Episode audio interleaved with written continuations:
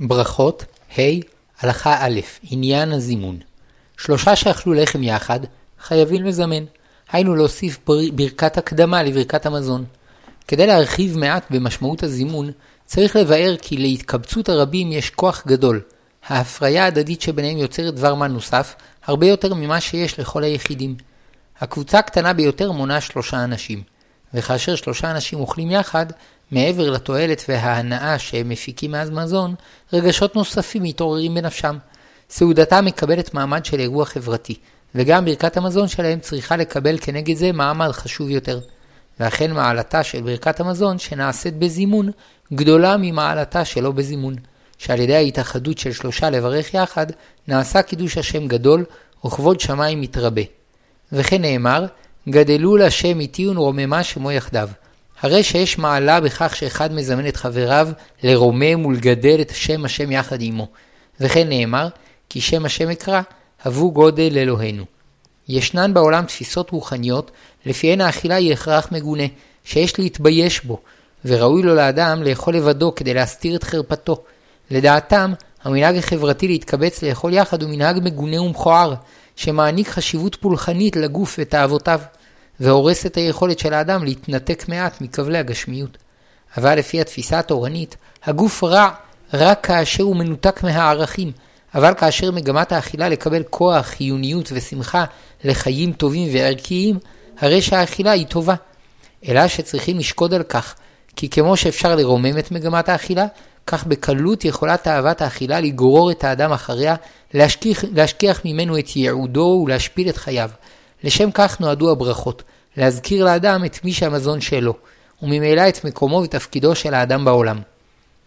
וכאשר האדם אוכל בחבורה, הסעודה מלווה בהרבה יותר רגשות, וכך אנו מוצאים שסעודה טובה מעצימה את רגשי הידידות שבין חברים ובני משפחה, ואף יכולה לשמש מקום מתאים ליצירת קרבה בין אנשים רחוקים. ולעומת זאת, סעודה רעה ומתוחה יכולה לעורר רגשות שליליים ולהעצים מריבות. וכיוון שסעודה של חבורה היא בעלת משקל רב יותר, הברכות הרגילות שמספיקות לרומם את סעודתו של היחיד, אינן מספיקות לחבורה, ועל כן צריכה החבורה להעצים את ברכת המזון על ידי ברכת הזימון. ראוי להוסיף כי תחושת הגיבוש החברתי שנוצרת בסעודה עלולה לשמש תחליף לערכים הקדושים, ויגרום בכך להדגשת יתר של הצד החומרני שבחיים. וזו הסיבה שכאשר שלושה אוכלים יחד, עליהם לומר דברי תורה. וכדברי רבי שמעון, שלושה שאכלו על שולחן אחד ולא אמרו עליו דברי תורה, כאילו אכלו מזבחי מתים, שנאמר, כי כל שולחנות מלאו כי צואה בלי מקום.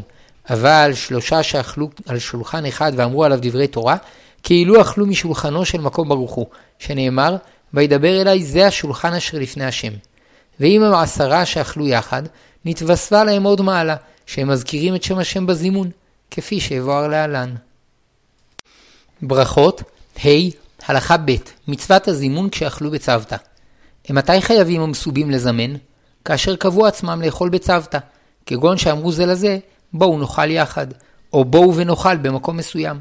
וגם אם לא אמרו זה לזה דבר, אלא שברור להם שהם אוכלים יחד, כמו למשל בני משפחה שאוכלים ארוחת ערב יחד, או חברים טובים שאוכלים יחד, הרי הם כמי שקבעו עצמם לאכול יחד, וחובה עליהם לזמן. והסימן לכך שקבעו עצמם לאכול יחד, שאם אחד מהם יחליט ללכת באמצע הסעודה ללא סיבה מיוחדת, ייחשב הדבר כלא מנומס, שהרי קבעו עצמם לאכול יחד, והאח הוא פורש מן החבורה. ואפילו אם שניים בלבד התחילו בסעודה, אם אחר כך יצטרף עליהם עוד אחד לאכול עמהם בצוותא, מתוך כוונה להישאר עמהם עד סוף הסעודה, התחייבו בזימון. ויש מצב ביניים, בו מצווה לזמן, אבל אין חובה. והוא כשיש קשר בין הסועדים, שהם אוכלים יחד וקצת מדברים ביניהם, אבל לא קבעו עצמם לאכול יחד, ואם אחד מהם יפרוש באמצע, לא ייראה הדבר כלא מנומס.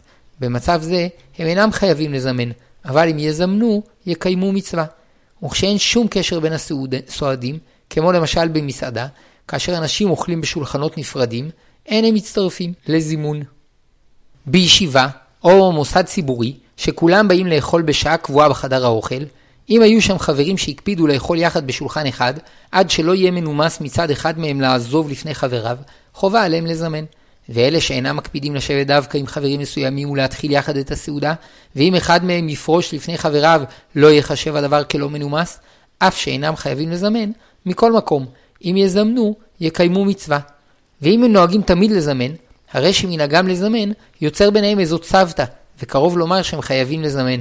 אבל מי שמלכתחילה ירצה להזדרז בלא להיות תלוי בשכניו לשולחן, כיוון שהסכים בדעתו שאינו מתוועד עמהם, רשאי לברך את ברכת המזון בלא זימון. וכל זה לגבי היושבים בשולחן אחד. אבל בני שולחנות נפרדים אינם מצטרפים לזימון, מפני שאין ביניהם קשר. אמנם במקום שבני השולחנות הסמוכים מדברים זה עם זה, מותר להם להצטרף יחד לזימון.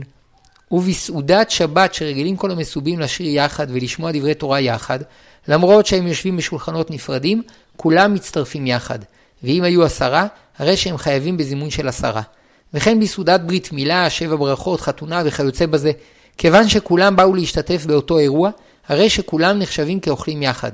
ואף שבכל שולחן יש פחות מעשרה, כיוון שביחד הם יותר מעשרה, כולם חייבים בזימון של עשרה. האוכלים תוך נסיעה בכלי רכב, אם הם נוסעים יחד ואוכלים בצוותא, חובה עליהם לזמן. ואם כל אחד אוכל לעצמו ורק במקרה יצא שאכלו באותו זמן, לא יזמנו. ואם נוצר ביניהם איזה קשר, מצווה שיזמנו, אבל לא חובה. ברכות ה. Hey, הלכה ג' שלא לפרק חבורת זימון ולא להיפרד ממנה. אם היו אוכלים שניים, ויש להם אפשרות להזמין עוד אדם שיאכל עמהם, מצווה שיזמינוהו כדי שיוכלו לברך בזימון. והואיל ויש מצווה לזמן, אסור לשלושה או ארבעה או חמישה שהתחייבו בזימון להתחלק, שאם יתחלקו יפסידו את הזימון וימעטו בכבוד שמיים. ורק אם היו שם שישה, מותר להם להתחלק לשתי קבוצות של שלושה, שבכל אחת יזמנו בנפרד. וכן עשרה שאכלו יחד, אסור להם להתחלק, כדי שלא יפסידו את אזכרת השם.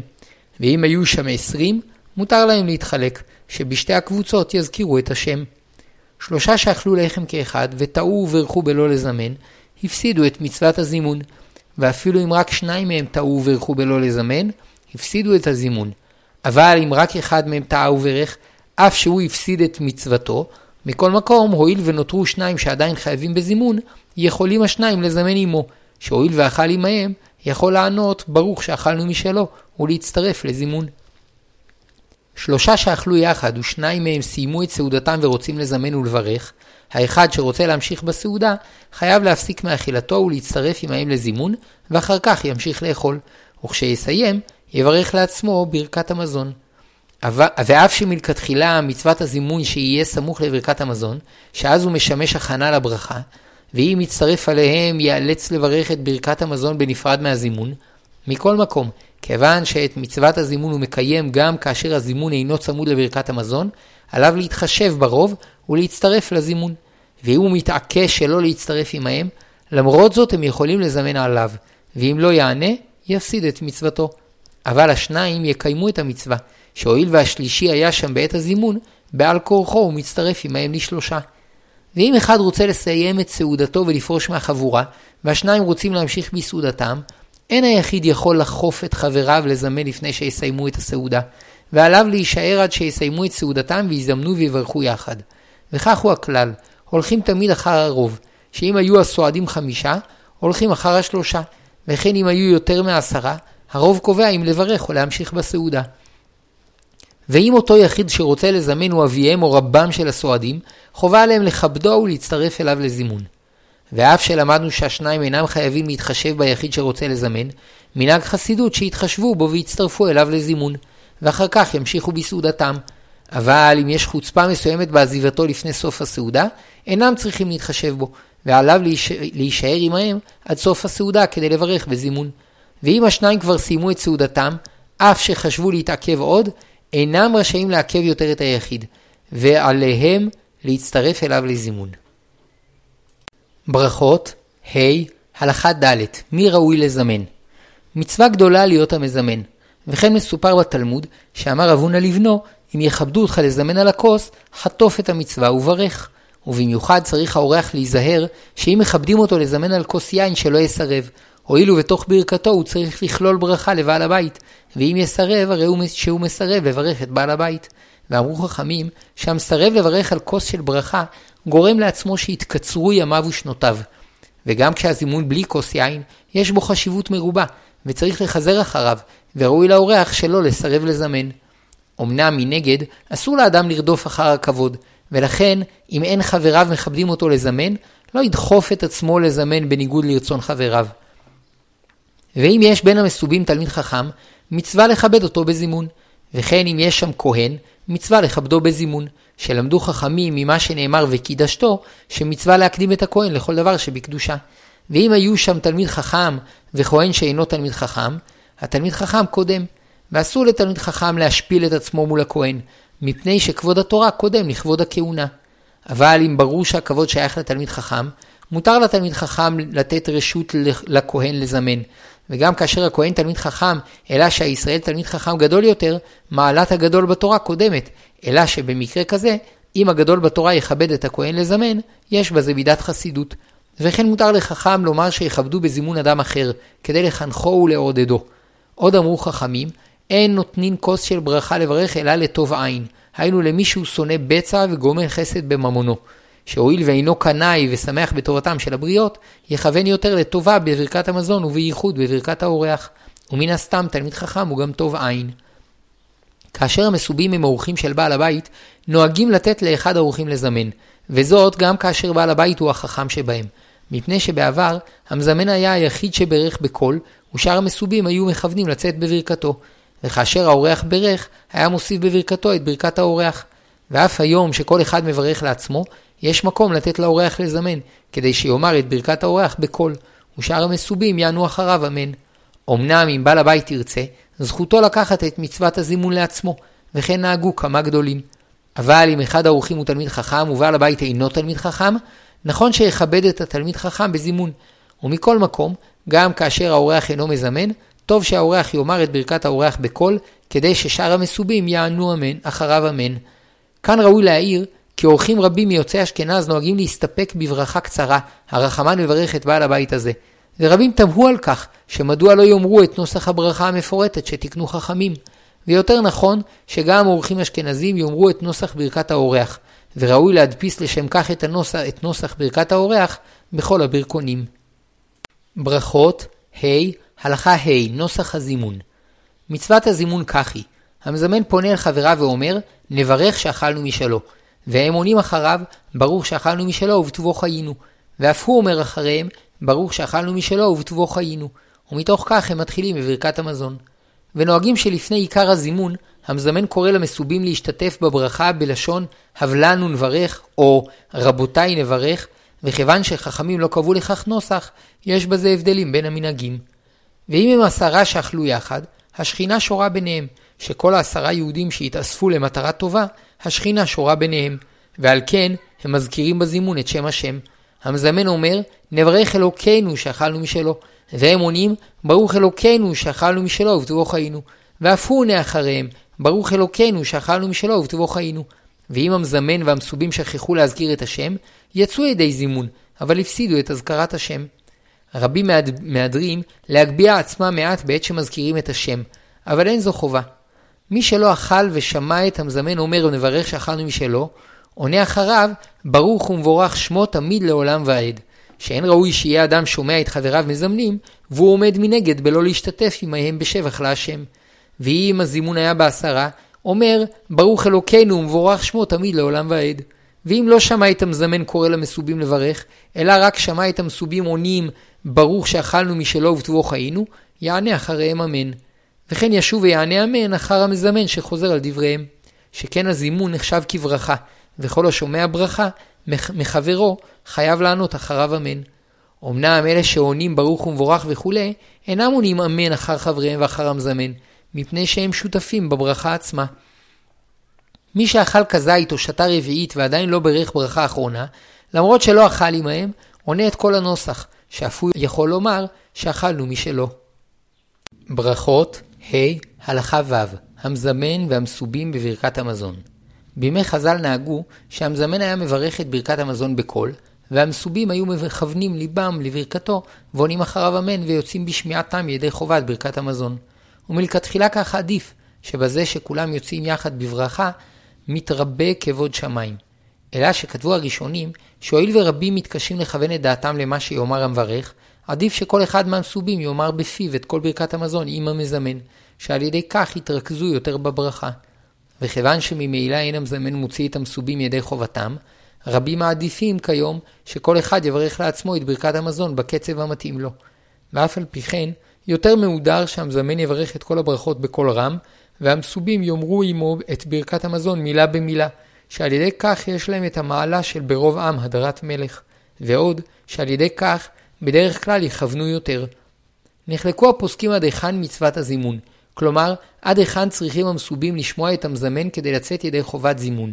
יש אומרים שברכת הזימון מסתיימת באמירת ברוך שאכלנו משלו ובטובו חיינו, וממילא לפי זה, אף שטוב שהמסובים ישמעו מהמזמן את ברכת הזן ויאמרו אותה עמו בלחש, מכל מקום, גם אם לא שמעו ממנו את הברכה, יצאו ידי מצוות זימון. ומי שהפסיק באמצע סעודתו כדי להצטרף לזימון, רשאי מיד אחר שענה ברוך שאכלנו משלו ובטובו חיינו, להמשיך לאכול, וכך הוא מנהג ספרדים. ויש אומרים שמצוות הזימון נמשכת עד סוף ברכת הזן, וכך הורו פוסקי אשכנז. ולדעה זו, חובה על כל המשתתפים בזימון לשמוע את המזמן אומר את כל הברכה הראשונה. וכן מי שבאמצע הסעודה מפסיק כדי להצטרף לזימון, יכול לחזור לאכול רק לאחר סיום ברכת הזן. ואם המזמן לא אמר את ברכת הזן בקול, לא יצאו ידי מצוות זימון. למעשה, לכתחילה יש להקפיד שהמזמן יאמר בקול את כל ברכת הזן, וכאשר יש שם מסובים רבים, צריך שיהיה למזמן קול חזק, כדי שכל המסובים ישמעוהו. ובדיעבד, אם המזמן אמר את הברכה הראשונה בלחש, יצאו ידי חובת זימון. כאשר הסעודה רבת משתתפים, וקשה למזמן להשמיע את קולו בלא רמקול, מוטב שיעזר בו כדי שהכל ישמעו אותו ויצטרפו לברכת המזון, ויתרבה על ידי כך כבוד שמיים. ואף על פי כן, יזמן בקול רם כפי יכולתו, כדי שכמה שיותר אנשים יוכלו לשמוע את קולו בלא הרמקול. ברכות, ה' הלכה ז' נשים בזימון. נשים אינן מצטרפות לגברים לזימון, שאם היו שם שני גברים ואישה, אינה מצטרפת עמהם ליצור חובת זימון. והטעם לכך משום צניעות, שכן הזימון נוצר על ידי האכילה יחד בדיבוק, בדיבוק חברים, שכוחה של הסעודה גדול לקרב רחוקים זה לזה, ואין ראוי שיהיה דיבוק חברים בין גברים ונשים. ולא חילקו בזה בין קרובים יותר לקרובים פחות, ולכן אפילו אב עם ביתו וחתנו אינם מצטרפים לזימון. אבל אם היו שם שלושה גברים, כיוון שכבר נוצרה על ידי שלושת הגברים חובת זימון, גם הנשים היושבות בסעודה חייבות לענות לזימון. ואין בזה פגם צניעות, משום שהנשים אינן שותפות עם הגברים ביצירת החיוב, אלא הרי הן כמצטרפות מהצד לענות על הזימון. וצריך להתחזק בקיום הלכה זו, כי פעמים רבות, כשאוכלים בסעודה משפחתית שלושה גברים ועוד נשים, למרות שהנשים חייבות בזימון, שוכחים להקפיד שכל הנשים ישתתפו בזימון. ואם אכלו שלוש נשים יחד, לא הטילו עליהן חכמים חובה לזמן, וזאת משום שנשים רבות לא ידעו היטב את ברכת המזון, וחלקן היו מסתפקות בברכה קצרה בלשונן, במקום לברך את נוסח ברכת המזון, ולכן לא רצו חכמים להוסיף עליהן עוד חיוב. ואף על פי כן, כששלוש נשים יושבות יחד לאכול, מצווה שיברכו בזימון. ורק שוני אחד יש בדין נשים, שאפילו היו עשר, אינן מזמנות באזכרת השם, כי אזכרת השם מבוססת על דין המניין, ולא תקנו חכמים דין מניין לנשים. ואף שבפועל נשים רבות לא נהגו לזמן, כתבו כמה מגדולי הפוסקים שנכון לעודד את הנשים שיזמנו. ואף אם יש שם גבר או שניים, אינן צריכות להימנע מלזמן. והגברים שנמצאים שם צריכים לענות אחר האישה המזמנת. אם אכלו כזית או שתו רביעית, יענו כנוסח הזימון. ואם לא, יענו ברוך ומבורך שמו תמיד לעולם ועד. ברכות, ה' הלכה ח' עם הארץ. אמרו חכמים בתחילה שאין לבני תורה לצרף עמי הארץ לזימון, והייתה בזה מחאה כנגד עמי הארץ שלא למדו ולא שימשו תלמידי חכמים, שעל כן אין ראוי לבני תורה להצטרף עמהם לסעודה. ואין הכוונה לגרום חס וחלילה לניתוק בין בני תורה לעמי הארץ, ואם ירצו עמי הארץ לבוא ולימוד תורה, ילמדום ברצון, ואם יבקשו עזרה, מצווה לגמול עמהם חסד. וכמובן שהם מצטרפים למניין, אלא שקירוב הלבבות בסעודה עלול לטשטש את המחאה הנצרכת כלפי עמי הארץ, כי האווירה בסעודה משוחררת ופתוחה, ופעמים רבות הסעודה כוללת גם שתיית משקה אלכוהולי, ואין ראוי לבני תורה להתחבר כל כך לאדם שאינו קשור לתורה. ולכן אף אם אכלו יחד וביחד איתו הם שלושה, כיוון שאין ראוי שיצטרפו יחד לסעודה, אין מזמנים עליו. אמנם עמי הארץ עצמם, אם אכלו שלושה יחד, חייבים בזימון. אולם לאחר מכן, בימי הראשונים, יצאה הוראה שאין להרחיק את עמי הארץ, שאם ירחיקום, יבנו במה לעצמם ויתרחקו יותר מדרך התורה והמצוות. לפיכך אין הפרש כיום בין דין הזימון לדין המניין, וכמו שלמניין עשרה לתפילה מצרפים כל יהודי שרוצה בכך, ואפילו אם הוא עובר עבירות חמורות בפרהסיה, כגון שהוא אוכל שרצים וחזיר, כך מצרפים כל יהודי המעוניין לברך ברכת המזון לזימון שלושה או עשרה. אמנם, עם מי שעובר עבירות להכעיס כדי להתריס נגד התורה ונושאיה, אין ראוי לשבת בסעודה, וממילא אין לצרפו לזימון. ברכות, ה', הלכה ט', צירוף קטן. מחלוקת גדולה נחלקו הראשונים והאחרונים בשאלה האם קטן מצטרף לזימון. למעשה, למנהג אשכנז, לעולם אין מצרפים קטן לזימון, ורק משעה שהגיע הבן לגיל 13, הרי הוא מצטרף לזימון. ולמנהג ספרד, מצרפים קטן אחד לזימון, ובתנאי שהוא מבין למי מברכים, והוא לפחות בן 6. לפיכך, אם אכלו יחד שני גדולים וקטן שמבין למי מברכים, אחד מהגדולים יזמן. ואם אכלו תשעה גדולים וקטן שמבין למי מברכים, הגדול שמזמן מזכיר את השם. ברכות, ה', הלכה י', דיני המצטרפים לזימון, באיזה אוכל ואימתי. שבעה שאכלו לחם ושלושה שאכלו עמהם כזית פירות או ירקות, או אפילו שתו כשיעור רביעית מכל משקה חוץ ממים, הרי הם מצטרפים לזימון עשרה, שאף הם נכללים בקריאה שאכלנו משלו, ובזכותם יזכירו את השם. ואם רק שישה אכלו לחם, כיוון שאין שם רוב ניכר שאכל לחם, יזמנו בלא אזכרת השם. ולגבי זימון שלושה נחלקו הראשונים. לדעת הרמב"ם, רק אם כל השלושה יאכלו לחם, מצטרפים לזימון. ולדעת הריף, גם אם שניים יאכלו לחם והשלישי מזונות, השלישי מצטרף לזימון. ולדעת הראש, גם אם השלישי יאכל פירות או ירקות או משקה שאינו מים, מצטרף לזימון. ולמעשה, אם היו שניים שאכלו לחם, לכתחילה יבקשו מהשלישי שיאכל עמהם לחם, או לכל הפחות מיני מזונות. ובדיעבד, גם אם אכל עמהם פירות או ירקות או שתה משקה מזין, יזמנו עמו. ועל המצטרפים להקפיד לברך ברכה אחרונה לאחר הזימון. ואם טעו וברכו לפני הזימון, כבר אינם יכולים להצטרף. וכמובן שהמזמן צריך להיות אחד מאלו שאכלו לחם. ועד אימתי יכולים השניים שאוכלים יחד לצרף עמהם שלישי? כל זמן שלא גמרו בדעתם לסיים את סעודתם, ועדיין הם במצב שאם יביאו לפניהם מאכל שהם אוהבים מאוד, יוכלו לאכול ממנו משהו. שהואיל ולא סיימו את סעודתם לגמרי, אם יבוא לשם אדם שלישי והם לא ממהרים, מצווה שימתינו לו עד שיאכל כדי שיברכו בזימון. ואף שבפועל הם לא יאכלו עמו, כיוון שהיו יכולים לאכול עמו, והם ממתינים לו עד שיאכל, הרי שהם מצטרפים לזימון. ברכות, ה', הלכה י"א, הנצרך לצאת לפני הזימון, כגון בסעודת חתונה. החיוב על היחיד להישאר עם חבריו עד הזימון הוא במצב רגיל, אבל במקום הכרח או לצורך גדול, מותר לפרוש מן החבורה ולברך בלא זימון. למשל, הנצרך לצאת כדי למנוע מעצמו הפסד ממון, או לצורך מצווה, מותר לו לברך בלא זימון. ובמצב כזה, מנהג חסידות לחבריו שיצטרפו עמו לזימון, ובמיוחד כאשר הם שניים, נכון שיצטרפו עמו לזימון, שאם לא כן, יפסידו את מצוות הזימון. דין זה מצוי מאוד בסעודות חתונה, שהואיל והן ארוכות מאוד, לרבים יש קושי להישאר בהן עד סופן.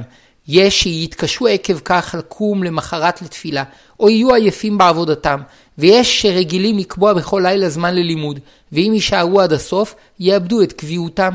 ולכל אלה וכיוצא בהם, מותר לברך בלא זימון. אמנם, מי שאין לו צורך גדול, כיוון שיתוועד עם כולם בסעודה, חובה עליו להישאר עד לזימון ושבע הברכות. ומכל מקום, מי שיודע מראש שיאלץ לצאת לפני סיום הסעודה, נכון שיסכים בדעתו, כי אף שהוא סועד עמהם, אינו מתוועד עמהם לגמרי, ורצוי שאף יאמר לשכניו כי ייאלץ לצאת לפני הסוף, ועל ידי כך לא יתחייב בזימון, ויוכל לברך לעצמו גם שלא לצורך גדול. ואם ירצו שכניו לשולחן להצטרף עמו לזימון, יזמן עמהם, שהואיל ובפועל אכל עמהם, למרות שלא קבע עצמו לאכול עמהם בצוותא עד הסוף, רשאים לזמן עמו.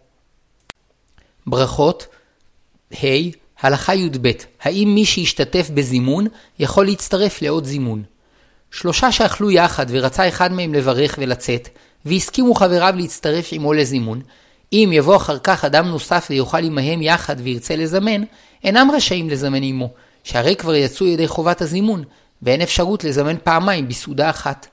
אבל אם אחד יצטרף אל חבריו שרצו לצאת וענה עמהם לזימון, ואחר כך באו ואכלו עמו עוד שניים, הרי הוא מצטרף עמהם לזימון, שהואיל ויש שם שניים שלא יצאו ידי חובת זימון, הם יכולים לצרף את השלישי שאכל עמהם לזימון. אבל הוא עצמו אינו יכול להיות המזמן, הואיל הוא כבר יצא ידי חובת זימון.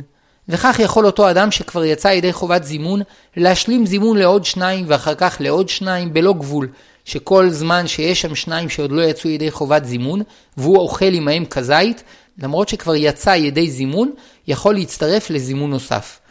כאשר אכלו יחד עשרה, וחלקם סיימו את סעודתם וביקשו מהממשיכים לסעוד להצטרף אליהם לזימון באזכרת השם, כבר למדנו שאם המסיימים הם הרוב, המיעוט חייב להצטרף אליהם, ואם המסיימים הם מיעוט, אין השאר חייבים להצטרף אליהם, אבל מנהג חסידות שיצטרפו.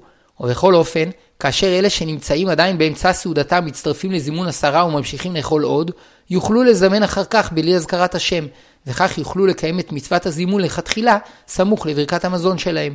ואפילו אם היו הנותרים עשרה, לא יזמנו באזכרת השם, מפני שאת מצוות אזכרת השם שבזימון כבר קיימו, ואי אפשר לקיים מצווה זו פעמיים באותה סעודה.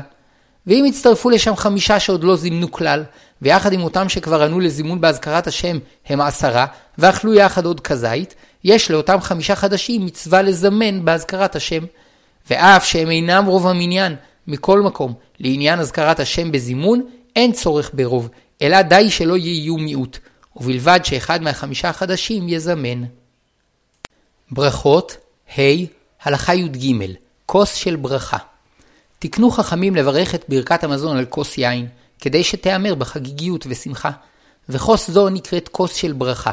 המיוחד ביין שהוא גם מזין וגם משמח, וכאשר מברכים להשם על כוס יין, מראים בכך שהברכה שלמה, שאנו מודים לו גם על המזון שנתן לנו, וגם על התוכן האלוקי שמעניק משמעות ושמחה לחיינו. ואכן בברכת המזון אנו מבטאים את התוכן האלוקי של קיומנו בעולם הזה, לגלות שכינה בארץ הטובה שנתן לנו על ידי הברית והתורה, ירושלים, מלכות ישראל ובית המקדש. ויש שאינם עומדים על העניין הזה, ומתייחסים לברכת המזון כעול המוטל על האדם, שאחר שנהנה, חובה עליו לשלם מס, ברכה להשם. אך האמת שברכת המזון היא שיאה של הסעודה כולה, שעל ידי ששבענו ואף נהנינו מן האוכל, אנו יכולים להגיע למדרגה הרוממה, שבה אנו מודים ומברכים להשם.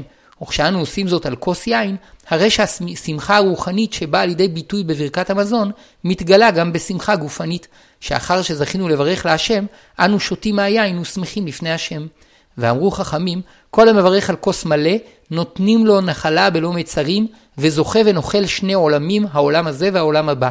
על ידי שילוב התוכן האלוקי שבברכת המזון עם השמחה וההנאה שבעולם הזה, הברכה האלוקית מתגלה בשלמות בעולם הזה ובעולם הבא. וכיוון שזו ברכה אלוקית, אין לה גבולות, וגם כשהיא מתגלה בעולם הזה המוגבל, היא מתפשטת בלא מצרים. אלא שנחלקו הפוסקים בשאלה באיזה מצב ראוי לברך על כוס יין. יש אומרים שאפילו יחיד צריך לברך על כוס יין, ואם אין לו יין, והוא מצפה שעוד כמה שעות יהיה לו יין, לא יאכל בינתיים לחם, כדי שלא יברך ברכת המזון בלא כוס יין. ואם הם שניים שאוכלים, כל אחד צריך לברך על כוס יין, ואם הם שלושה, די להם בכוס אחת שעליה יברך המזמן.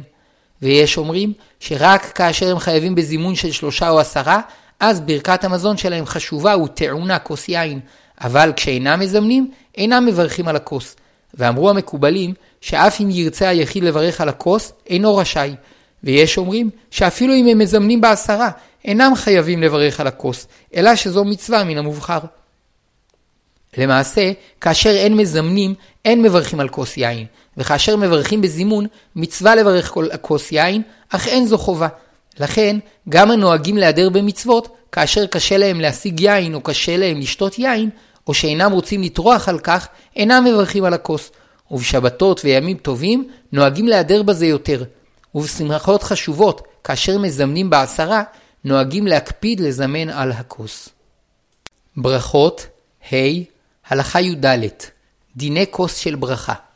כמה ברכות תקנו חכמים לומר על כוס יין. ברכת המזון, ברכות הקידושין והנישואין וקידוש. ובכל מקום שתקנו חכמים לברך על כוס, הכוונה לכוס שתכיל לכל הפחות כשיעור רביעית הלוג יין, שהוא כשיעור נפח ביצה ומחצה.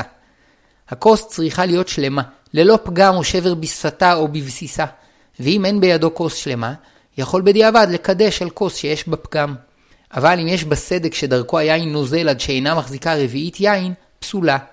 כשיש לפניו כמה כוסות, ראוי לבחור את היפה לברכה, וכשאין שם כוס אחרת זולת כוס חד פעמית פשוטה, אפשר בדיעבד לברך עליה. עוד צריך להקפיד שהכוס תהיה נקייה לגמרי, ואם שתו ממנה או שהתלכלכה באופן אחר, יכינו אותה לברכה על ידי הדחה מבפנים ושטיפה מבחוץ. בדיעבד, כאשר קשה לשטוף את הכוס, אפשר לקנחה ולנקותה במפית. ואף שמצד הדין די בכוס שמכילה שיעור רביעית בלבד, אם הכוס מכילה יותר משיעור רביעית, מצווה למלאה ביין, שכך הוא כבוד הברכה שתיאמר על כוס שמילאו אותה בשפע. יש נוהגים להדר ולמלא את הכוס עד גדותיה, כך שברור שבמשך הברכה יישפך מעט יין על ידו של המברך. אבל נראה שיותר מהודר למלא את הכוס עד סמוך לשפתה, כדי שלא יישפך יין על ידו של המברך, וזהו כוס מלא שהתכוונו חכמים.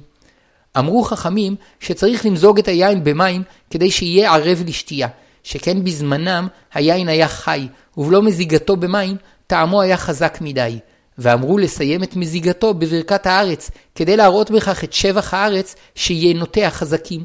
אבל כיום, כאשר קונים יין מוכן, אין צורך למוזגו, שעוד לפני שהכניסו לבקבוק התעימוהו באופן המשובח. והנוהגים על פי הקבלה, נוהגים בכל אופן למזוג את היין בבעט מים בברכת הארץ. וצריך למזוג את היין מהבקבוק לשם מצוות כוס של ברכה, וטוב לעשות זאת סמוך לברכה. אמרו חכמים שייטול בתחילה את הכוס בשתי ידיו כדי לבטא בכך את חביבותה, ואחר כך כשיזמן ויברך, יאחז אותה ביד ימין בלבד, שהיא היד החשובה. ויאחז את הכוס בכל אצבעותיו, כדי שהאצבעות יעטרו את הכוס, ויגביה את, הכוס טפח מעל השולחן, כדי שתיראה לכל, וייתן את עיניו בכוס, כדי שלא יסיח את דעתו, ואם הוא צריך, יביט בסידור, וטוב שיקרב את הסידור לכוס, כדי שיראה את שניהם. ולאחר שישתה מהיין, טוב שישלח לאשתו את הכוס, שתשתה אף היא מהיין, שעל ידי כך תתפשט הברכה אליה ואליו. ברכות, ה' הלכה ט"ו שתיית היין לאחר סיום ברכת המזון, המזמן מברך בורא פרי הגפן, ושותה מהיין. מצד הדין, כדי לקיים את מצוות השתייה מכוס של ברכה, די שהמזמן ישתה כשיעור מלוא לוגמיו, היינו כשיעור הממלא את כל חלל פיו כשלחי אחת מלאה, שהוא שיעור של רוב רביעית. אלא שאם ישתה שיעור זה, כיוון שלא שתה רביעית, יפסיד את הברכה האחרונה על היין, ולכן טוב שישתה רביעית, נפח ביצה ומחצה, ויברך אחר שתייתו מעין שלוש. ואם המזמן מתקשה לשתות מהיין כשהוא מלוא לוגמיו, יכול המזמן לברך ולטעום מעט מן היין, ואחד המסובים ישתה במקומו שיעור מלוא לוגמיו. ואם כמה מהמסובים ישתו יחד כשהוא מלוא לוגמיו, נחלקו הפוסקים אם קיימו מצוות כוס של ברכה, ובדיעבד סומכים על דעת המקילים. אף, שמצווה, אף שמצד המצווה די שאחד מהמסובים ישתה מן הכוס כשהוא מלוא לוגמיו, מצווה מן המובחר שכולם ישתו מהיין, כפי שנוהגים בקידוש, כדי שכולם יהיו שותפים בכוס של ברכה. ובמיוחד ראוי לאדם לשלוח לאשתו את הכוס שברך עליה, שיש בזה סגולה שעל ידי כך הברכה תימשך אליה ואליו. וכמו בקידוש, גם בכוס של ברכה צריכים להקפיד שהיין לא יהיה פגום. יין פגום הוא יין שכבר שתו ממנו. אמנם להלכה, רק לשתייה חדשה היין נחשב פגום, כגון שאם שתה מכוס הקידוש בליל שבת, היין הנותר בכוס נחשב פגום לקידוש של יום שבת, אבל בליל שבת רשאים השומעים לשתות מכוס הקידוש, למרות שהמקדש כבר שתה ממנה, מפני ששתייתם נחשבת המשך לשתייתו, ואין היין שבכוס נחשב פגום לגביהם במשך כל שתיית אותה מצווה. ואכן, כך נוהגים רבים, שהאישה שותה מכוס, מכוס הברכה והקידוש של בעלה. אולם לגבי שאר המסובים, במיוחד אלה שאינם מבני המשפחה הקרובים, אין זה דרך ארץ, שכן רבים אינם רוצים לשתות מכוסו של אדם אחר. וכן נפסק להלכה שאין לאדם להגיש את הכוס ששתה ממנה לחברו, שמא חברו ייגאל מכך, ויתבייש לומר לו זאת. ועוד, שאולי זה ששתה ראשון חולה, והשני שישתה מכוסו, יידבק במחלתו. לפיכך, מעדיפים שהמברך ימזוג מכוסו לשאר הכוסות, אלא שאז שתייתם אינה המשך ישיר לשתייתו, וכיוון שהוא כבר שתה מהיין, היין שהוא מוזג לכוסותיהם נחשב פגום ואינו ראוי לכוס של ברכה. הפתרון לכך, שאחר שהמברך יסיים את שתייתו, יוסיף עוד יין לכוסו, והוספה זו מתקנת את הפגם, ואחר כך יוכל למזוג מכוסו לכוסות שלהם. פתרון טוב יותר, שאחר שהמזמן יברך על הגפן, ועוד לפני שיתחיל לשתות, ימזוג מכוס הברכה לכוס אחרת, וממנה הוא ישתה, וכך היין שיישאר בכוס הברכה לא ייפגם, ויוכל למזוג ממנו לכוסותיהם של שאר המסובים. ואם היין ששם אינו מספיק לכל הרוצים לשתות, יוסיף על היין שבכוס עוד יין מהבקבוק וימזוג לכוסותיהם. והדרך המהודרת ביותר, שעוד לפני ברכת המזון ימזגו יין לכוסותיהם של כל המסובים הרוצים לטעום מהיין של הברכה. ואין צורך לשטוף את כוסותיהם תחילה, וגם אין צורך שיהיה לכל אחד שיעור רביעית יין בכוסו, אלא ימזגו כפי מה שירצו לשתות אחר הברכה. כי עיקר כוס הברכה היא כוסו של המברך, ורק לגביה צריך להקפיד שתהיה נקייה ושיהיה בה שיעור רביעית. ואחר שיסיים המברך את ברכת המזון, יברך על היין, וכולם יענו אמן וישתו מן הכוסות שלפניהם. דרך זו נחשבת למודרת ביותר, מפני שאין בה שום הפסק בין שמיעת ברכת הגפן לשתיית היין. והיין שהם שותים לא נפגם כלל על ידי שתיית המברך. אמנם רבים אינם מדקדקים כל כך בהלכות דרך ארץ, ונותנים מן הכוס ששתה ממנה המברך לשאר המסובים. ומי שאינו נמאס מכך שותה, ואחרים שנמאסים מכך אינם שותים. אבל כאמור, המהודר ביותר, הן בברכת המזון והן בקידוש, לדאוג שלא יהיה שום פגם ושמץ מיאוס ביין של כוס הברכה, כדי שיוכלו הכל להדר במצווה ולשתות מהיין. חשוב לציין שהמסובים יוצאים בברכת היין של המזמן רק אם כיוונו לצאת ידי חובתם, אבל אם חשבו שלא ימזגו להם יין, ולבסוף הביאו להם את הכוס או שמזגו להם יין, עליהם לברך בורא פרי הגפן לפני שישתו.